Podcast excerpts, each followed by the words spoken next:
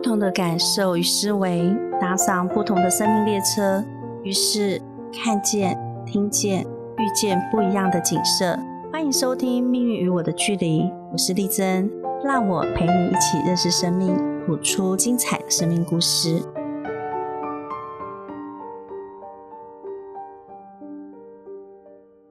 欢迎收听灵异聊天室，我是小慧。嗨，我是丽珍。小慧，一个礼拜不见，你觉得这礼拜你自己有什么不一样的地方呢？我自己没有观察到自己本身有什么不一样的地方，但是我家里又发现了一个新的东西，就是因为之前嗯，不是有跟你分享过，就是我妈妈每到晚上凌晨的时候，还每五分钟、每十分钟就会叫我爸爸，就是抬他一次，嗯嗯嗯，就是可是因为我爸爸年龄也很大了，嗯嗯，差不多也要到七十岁，所以我爸爸现在也是没有什么力，可是他每次一抬我妈妈，妈妈每五分钟一直叫他抬，他也会精疲力尽。之前爸爸还有哥哥就不知道到底妈妈。发生什么事？我们只是觉得他可能是无理取闹，因为我们问他你为什么要我们抬你，他也讲不出一个原因。嗯嗯。但是最近，嗯，我爸爸在帮他就是洗澡的时候，就发现我妈妈的那个大腿那边有流脓。嗯嗯。然后就发现很像有。那个是叫什么讲？就是褥疮，褥疮，褥疮，对对，因为可能他坐轮椅坐太久了，所以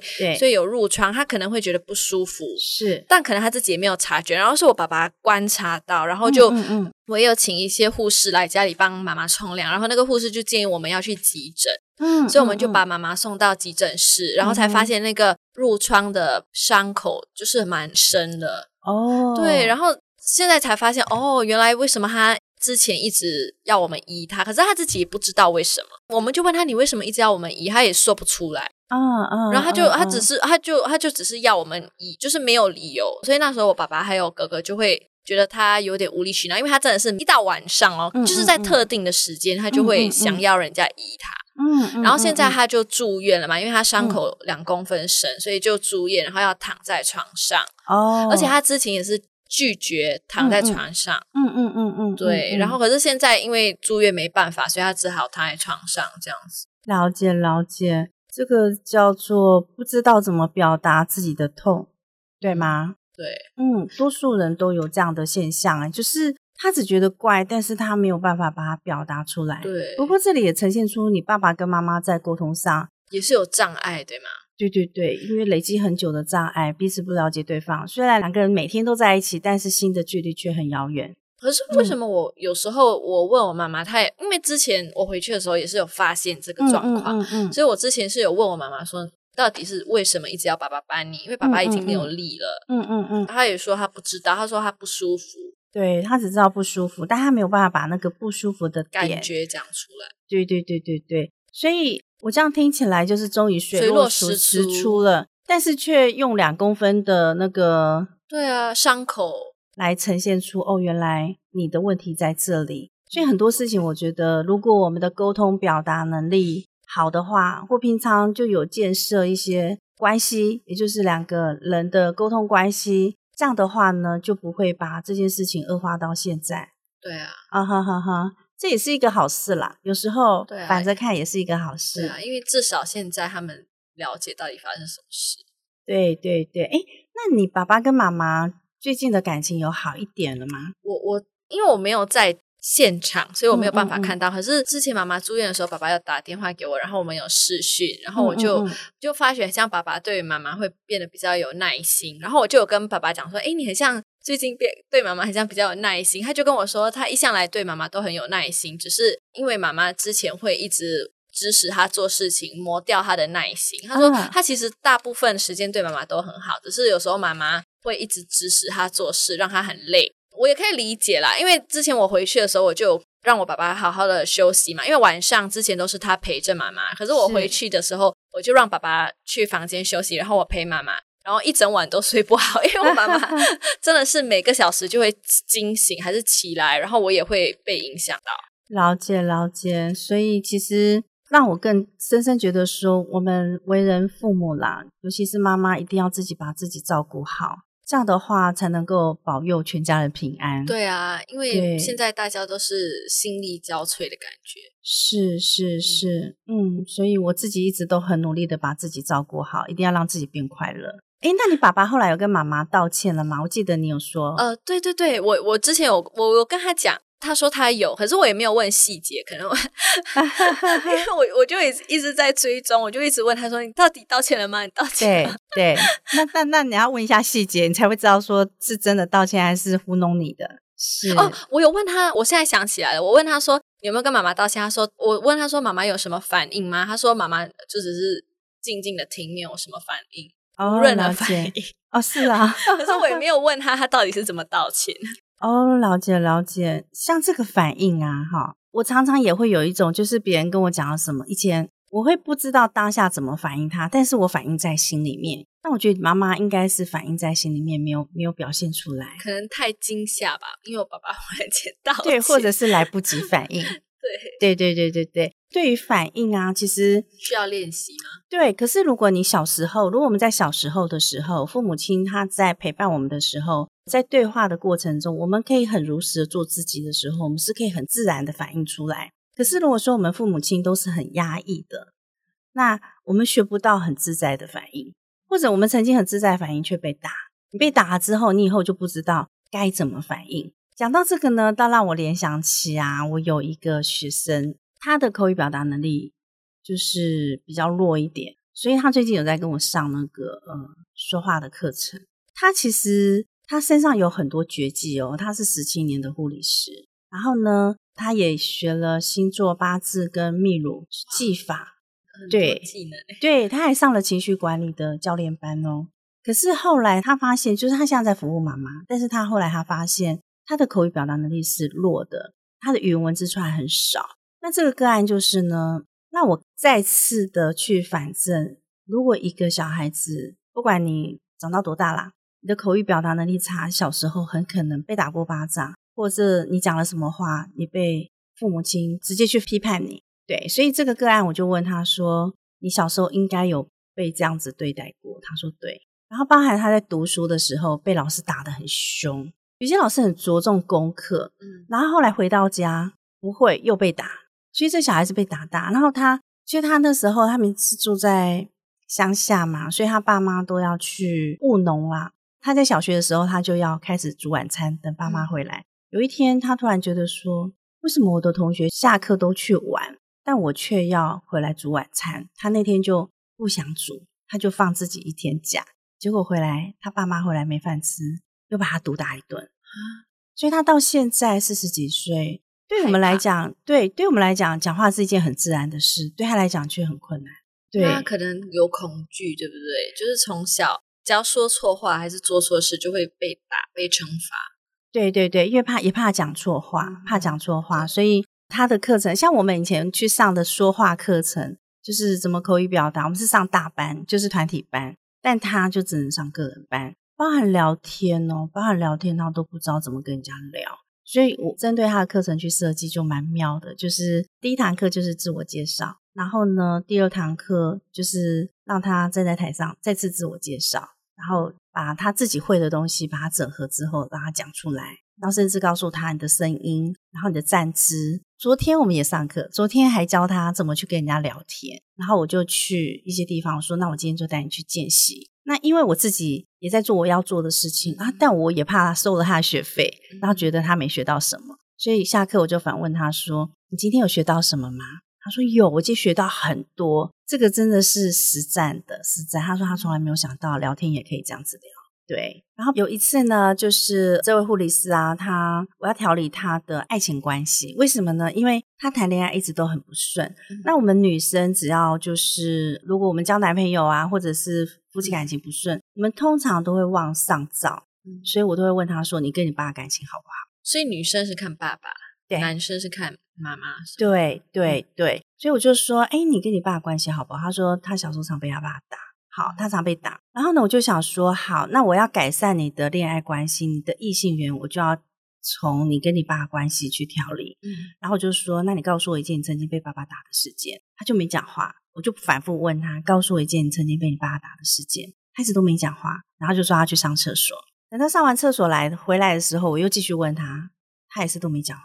是沉默不语的哦，嗯，对。后来我就看他印堂红的，我就说：“哎，我在问你，你被爸爸打的事情，为什么你印堂突然红起来？一进来上课我都没看过你印堂红的，怎么会这样呢？他说他不知道，所以呢，我就说，那你摸着印堂，你问他说，我在调理跟爸爸之间的关系，为什么你现在会红起来？嗯，好，他就觉得很奇怪，说哈，怎么调理还要摸印堂？对，所以你知道，我们情绪调理是要观察很多地方。对他后来就照做嘛，照做，他就问印堂说，为什么我在调理爸爸的时候，你却发红？你是要告诉我什么讯息？嗯，然后他在问的时候，我就说，过程中你所有看到的画面或听到什么声音，你全部都要告诉我，你讲出来。他就说我看到一个老婆婆，然后我就说，那你问他是谁？他就说他是他好几代以前的祖先。女生啊，我就说是男生还是女生？他说是女生。我说那你现在看到什么？他说看到这个老婆婆被打，被一个男生抓着他的头去撞墙角，然后在这个印堂流血，流很多血。对，然后我就说，那你问他那时候发生什么事？然后就问嘛，问了之后，原来就是老婆婆常常被家暴是吗？那一次是看到是家暴，但是他常常是一个隐忍的人，就是把情绪都隐忍下去。因为我们女生以前都是被讲说要忍要忍，对你就是要忍耐，你嫁到夫家你就是要忍耐嘛。他就忍忍忍，然后男生对他讲话就越来越不客气，所以最后他被打的原因是因为他实在受不了，他就顶嘴骂他或者是瞪他，然后呢就影响到那个男生的尊严。那那男生是当警察的，嗯，对，他就抓他的头去撞墙角，所以就正好在那个。印堂那里发红，所以我就问这学生说：“那你让就是让这个婆婆呢，先把她的委屈全部都讲完。讲完之后呢，就引导她说：‘你是不是问她以前是不是常常隐忍，有话都不说？’那婆婆说是，所以她那次很生气，就把她老公臭骂一顿。但她老公就更想东西武器嘛，就揍她。那我就跟她说：其实任何事情你不要隐忍，不舒服你就要讲，因为人久了，最后。”你会气爆，你爆了之后，反而会让自己成为受害者或加害者嘛？对。然后呢，我就问这个学生说：“那你有什么感想、心得、领悟？”他就看到说，其实他们都是隐忍一族，他妈妈也是忍，他也是忍，就是忍忍忍。然后就说，其实你们这人久了，有时候你就会爆冲，爆冲的时候，你反而会让大家都受伤。嗯，对。然后后来这个学生就跟这个婆婆讲嘛，然后那个婆婆怨怨气也解了嘛。然后，当然，我们还有一些指令，就是让这个婆婆跟她的打她的那个男生对话。嗯，对，让她把她心中的不愉快啦、委屈啦，全部讲出来之后，他们会感受到彼此是很在乎对方，是爱对方，只是不会用方法表达。对，然后最后宽恕彼此之后，哎，我这学生就笑咯。他当场笑的时候，他那个本来那个表情是很狰狞的，但他笑了之后，就是代表这件事完全和解了。那他还跟我说：“老师，我跟你说。”我刚刚去上了两次厕所，在镜子里面我就有看到这个婆婆啊，很恐怖哎！那我就为什么他自己没有吓到？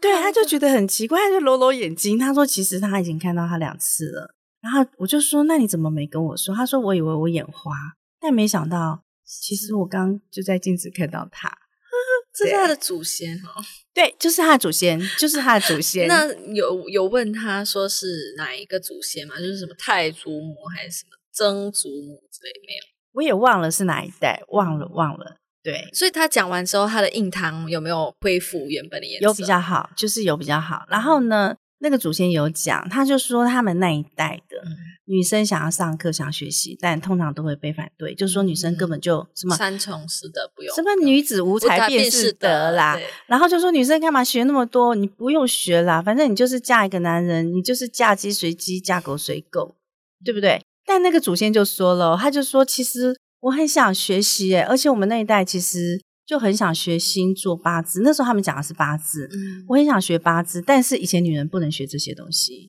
所以他就一直跟在他后面，他就说我一直跟在你后面，你在上课，我一直跟在你后面，而且呢，我跟你说我超喜欢去玩，所以呀，你以后只要上课都会去玩，我都超开心的。那个祖先就这样讲，然后我在想，哦，原来哦，就是很奇妙，因为我们跟每个学生的互动都不一样，但我跟他就是。爱游山玩水嘛，就是很喜欢带他到处去玩，还带他到台东去上 课，对，还带他到花莲什么什么之类的。就我说哦，原来是这样，不然我都觉得说，为什么我在带这个学生，要怎么常常会 想要去哪里？哦，原来是后面有一个主灵很想去，所以他很开心，他就跟他这个后代，就跟这学生说：“你要好好学，你要好好学。”对，所以他就是到现在还是一直跟着他嘛。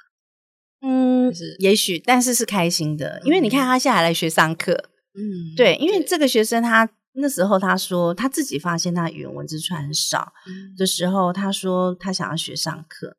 那我就说我没有教上课，但如果你真的想学的话，我可以为你专属设计。没有教说话是吗？对啊，因为他自己说他想学嘛，但我以前没教，可是也是因为他让我觉得，我好像应该要开始教这些，因为很多人连自我介绍都不会。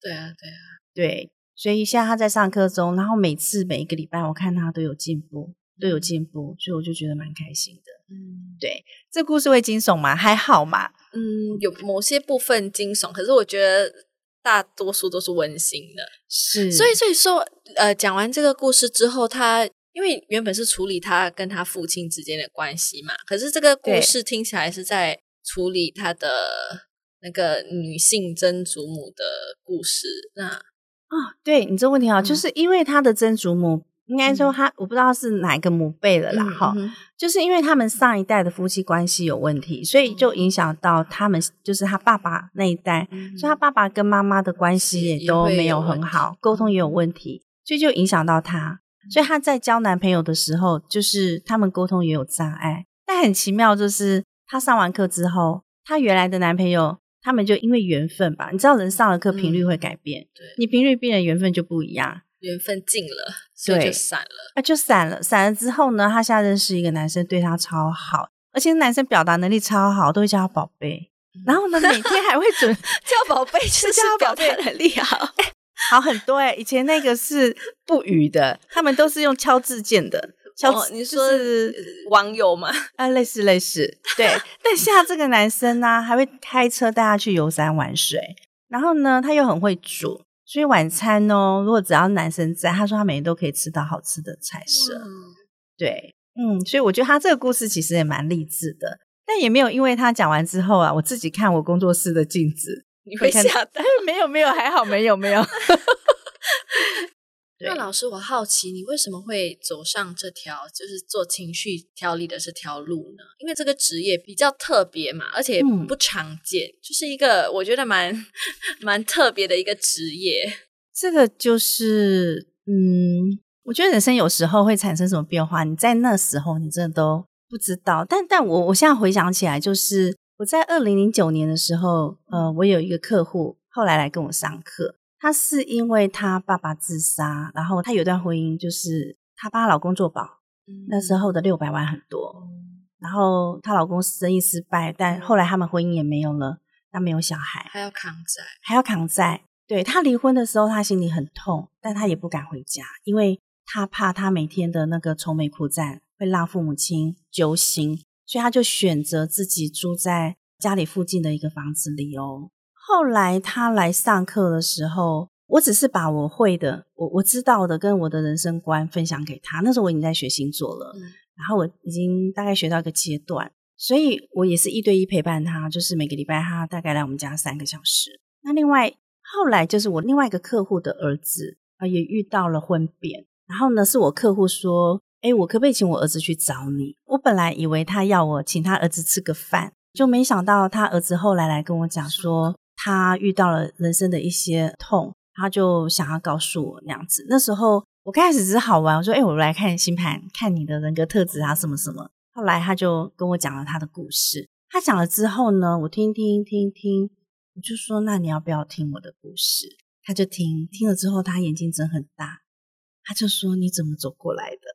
你把你自己的亲身经历分享给他。”对，我就把我的情史啊，我的情伤啊，我人生所遇到的痛。我都讲给他听，但我讲的时候就像现在这样笑，他就说：“你受了那么大的痛，你是怎么可以这样笑着跟我讲？而且你是怎么走出来？”我就跟他说：“我是真的透过上课，所以我建议你可以去找老师上课。”然后他就跟我说：“你还有没有空？你可不可以收我当学生？”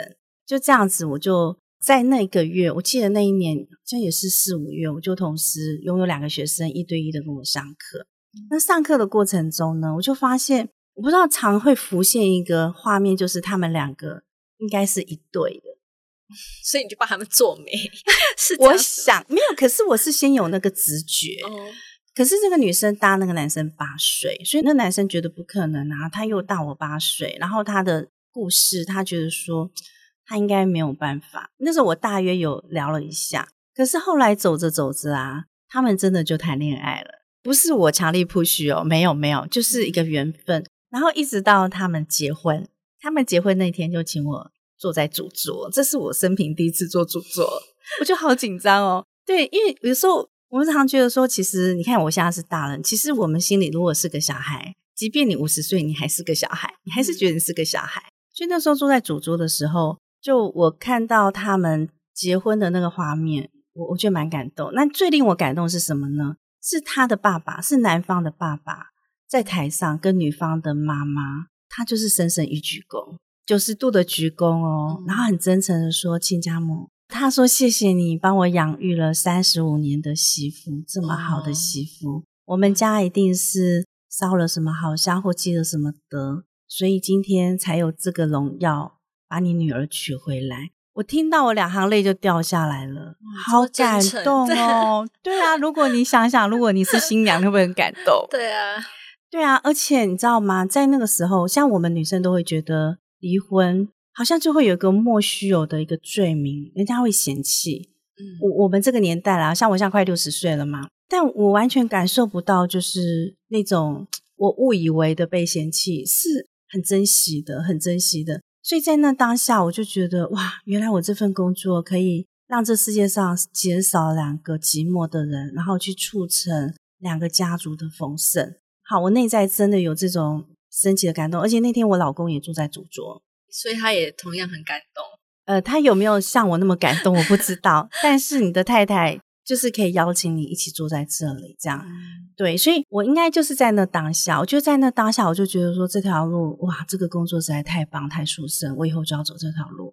对。但其实那时候我也不知道，你根本不知道要要当情绪调理师，你只是单纯学好玩的，是吗？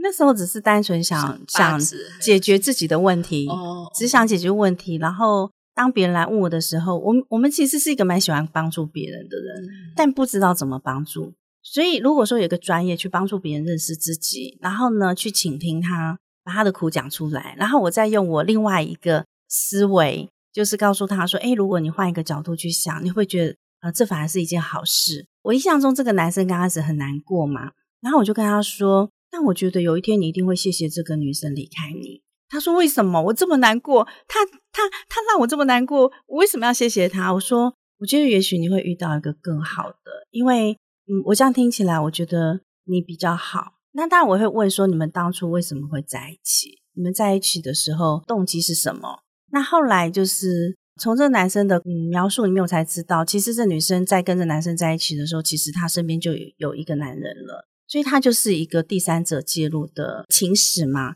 所以我就说，其实你看哦，他当初因为你呃跟他没有分手，所以代表他已经有这样的惯性，嗯，那你不过是活在他的惯性里而已，对。所以如果像你对爱情这么的崇高，这么忠贞，这么的这么忠诚，所以我觉得你应该会遇到更好的。那这个女生也是很好啊，你看她还愿意帮她老公做保，哎，要是我更不敢呢。对啊，很恐怖哎。对，所以这两位都是对爱情很忠诚、对婚姻很忠诚的人，所以因为这样绕了一圈遇在一起。那我也在他们身上看到，就是其实即便我们离婚了，不代表我们未来不好。只要我们去找到方向，然后成为更喜欢的自己，你会遇到一个更好的人。对，也是因为他们啦，我就觉得他们就给了我那个很强大的。动念，然后呢，就傻傻的朝这方面走，但听起来是傻，但其实不傻，因为我后来发现，我走这条路，你帮了很多人，走得很开心。嗯，除此之外，我觉得是帮助自己，因为你看哦，每个人他们来想要让自己人生变好，他们是他们是有付费的，嗯，所以我是有收了他们的钱，我收你的钱陪你听你的故事，然后再把我的观念啊分享给你，看你愿不愿意转个念。继续的好好的活着，对，所以其实这是一份利己利人，然后再来就是有结合兴趣。如果没有兴趣，只是为了钱，会很痛苦。嗯，就是你收了钱要听人家讲悲剧，其实每一个悲剧都很像在地狱里面。所以有一次，呃，我就突然想到，就自己调侃自己，就是哎呀，我每天都在下地狱。然后他们就是拿了一笔钱给我说：“你告诉我，我要从地狱里面走出来，怎么走出来？就像地狱来的访客这样子。”对我就调侃我自己说：“嗯，我的工作就是这样，几乎常常下地狱。可是最后你看到他们快乐了。”我觉得最主要就是他们快乐了，他们就是从那种很少笑，然后到常常笑，然后从那种浅笑或者是皮笑肉不笑，然后到哈哈大笑，然后有的就是从单身不知道爱情在哪里，那爱情谈的很混乱，到知道怎么谈爱情，到结婚，到生小孩，然后小孩现在都叫我姨奶奶，我就觉得哇，这条路真的越走越丰盛。对，所以我好感谢，就是之前那两位学生，他们用他们生命去实现给我看，说。哎，丽珍，你走这条路是最适合你，所以我到现在我就会觉得说，人不可以只为钱工作。你为钱工作，你会心很累，因为你的钱一定要跟你的兴趣结合在一起。也就是说，你的工作要跟你的兴趣、跟你的钱结合在一起，这样的话，你才会越做什么越做越开心，因为是兴趣。那如果又可以结合什么呢？跟天赋结合在一起，然后再跟我们的愿景、使命结合在一起，你这样做起事来都不会累。所以天赋是要从哪里看得出来？天赋从兴趣里面找。对，就像有兴趣的东西，就一定会有天赋吗？我觉得有。就像我以前喜欢听鬼故事啊，然后我喜欢听人家讲故事，我喜欢听人家讲他人生故事。后来我才发现，你只是听，你只是好奇不够，你必须要有一套技法。所以我们的老师也是听我讲我的故事，然后有一套技法，就是用集结中国、美国跟德国的技法。然后让我把我的情绪、把我的阴霾、把我曾经受的伤、把我小时候被妈妈打的很惨的那些事，全部都掏出来讲。讲的时候，身体真的超痛苦的。我记得有一次我讲讲讲，我就觉得身体很痛、很痛、很不舒服。老师还继续叫我讲，我就跟他说：“老师，你钱不用还我，我不要上了，我要回家。”太痛苦了，真的会这样哎，非常非常。然后我每次上，我就觉得我好白痴哦。那你会拒？你会排斥吗？就是。会啊，刚开始我超排斥，但我还是付，我还是付钱啊。我好多次就是钱付了，然后不想讲，到那边讲到一半很痛苦，因为你要去面对以前的痛。那其实也蛮坚强，因为很多人都会半途而废啊。如果讲了那么痛苦，后面就不想上了。可是你还愿意一直拿钱，然后还愿意去上，我觉得蛮厉害的。对啊，对啊，因为因为因为我跟你说，前面应该是有尝尝到一些甜头。就是我刚开始去上课的时候回来，我有变开心。那我就发现，就是我以前走路是沉重，然后是驼背的。可是后来我每次上完，我就是那个就是越来越抬头挺胸，然后走路就变很快。那当你撑过了之后啊，撑过之后，像像我想到有一次，我就做我妈妈小时候打我的事，嗯，她把我打的很惨，就是我只不过去哪里玩还顶她一句话，然后她就要打我，然后我就跑掉。跑跑，我就跑到我们家附近的电线杆躲起来哦。我妈妈拿棍子出来找我，然后我哥就看到我就叫我回家，说不行不行，我回家要被打死。嗯然后呢，我就想要等我爸爸回来，我想说我爸他会帮我挡嘛。嗯，但我还没等到我爸，就被我妈抓到了。哎呦，回去就被打很惨，打到那脚都流血。啊，对啊，所以我我其实那那次真的蛮惨。讲到虽然长大了之后，你就觉得都过了，可是知道老师在挖这一段。我讲了两三堂课，哎，然后讲到好痛苦，超痛苦，讲一样的诗可以讲，一直讲，一直重复，他要你一直重复去把过去的那些不断讲到你完全没感觉为止。然后像我们刚开始只是粗略的讲，但后来你会想到越来越多细节，越来越多细节，所以最后就发现，就是父母亲其实他们常常会把他们的情绪发泄在小孩身上。对，所以我就是被发泄的那个。那那因为我妈妈的成长过程太痛苦了。所以你知道，久而久之你就怨她，可是我们还是爱她，所以在她身上你就会有那种百感交集。就像你有时候觉得妈妈，对对对，你就觉得哦，你妈有时候好烦，但你又很爱她。那那堂课我上完之后，我就打电话给我妈，我就跟她说：“哎妈，我很爱你。”我就跟她说：“现在想想，怎么还是会觉得就是很感动？就是因为我们以前只记得记得他让我们不舒服的事，你你你没有办法去感受到他他从小他经历了过什么伤。”所以，都是我们没有办法去参与他的过去嘛，我们没有办法参与他的童年，那我们只能参与他童年的阴影。嗯，对啊。然后，因为我月亮是天蝎嘛，那老师就有跟我讲过，说月亮天蝎妈妈代表妈妈不想生你，啊对对对，因为月亮天蝎的人通常就是情绪是比较嗯比较不好，所以我就问我妈说：“哎，你以前是不是不想生我这样子？”然后她就说：“对啊，我当然不想生你啊，你爸爸对我那么不好啊，叭叭叭叭叭，就讲很多。”所以一直到我现在走出来的时候，然后包含做这个这份工作的时候，其实除了刚刚那一对新人，就是我那位学生以外，还有就是我爸爸往生。因为我爸往生的时候，我一直很难过，所以最后我想到就是我要怎么样去回馈给我爸爸，就是我要用我的幸福去回馈给我爸爸，让他在天之灵可以安心。然后再我怎么去回馈我妈妈，就是我要过得很幸福，包含就是我要带领别人也变幸福，然后把这些功德就是也可以回向给他们。对，所以我就不断的坚持走在这条道路上。所以我刚好说，当我们的兴趣跟我们的工作结合在一起，然后这里又有天赋，又有使命，然后又有对父母的爱，你就会很勇敢的走下去。其实最主要的是，就是要先了解自己喜欢的是什么啦。对，如果对啊，如果连你自己都不了解你自己，连你都不知道你的兴趣在哪里，你如果只是为了工作赚钱，你会发现有一天你会发现你的人生很空白。而且你不快乐，嗯，对，千万不要把自己的灵魂卖给钱。对我看到身边蛮多这样子的人，嗯嗯嗯，所以希望他们也能够听到这一期。对，其实你只要找到你的天赋，你要赚钱不难，你要赚钱不难，因为天赋啊，你看天上的天赋的话，这个字旁边有一个贝，就是钱的意思。对，然后还有一个武功的武，嗯，对，这就代表你得天独厚的武功可以让你赚到钱。而且我们来到地球，每个人都有一个使命，都有一个任务。所以就是当我们来到这个世界啊，就被太多资讯给冲刷，然后自己不知道自己要的是什么。其实这样子蛮危险的。原来如此，真的很感谢丽珍老师今天的分享。听众朋友们有什么想法的话，也可以欢迎留言给我们哦。今天的节目就到这里喽，谢谢大家的收听，我们下期节目见，拜拜，拜拜。感谢你收听《命运与我的距离》。如果你期待我们的节目，欢迎点选订阅，让我在夜晚陪你一起搭乘不同的生命列车。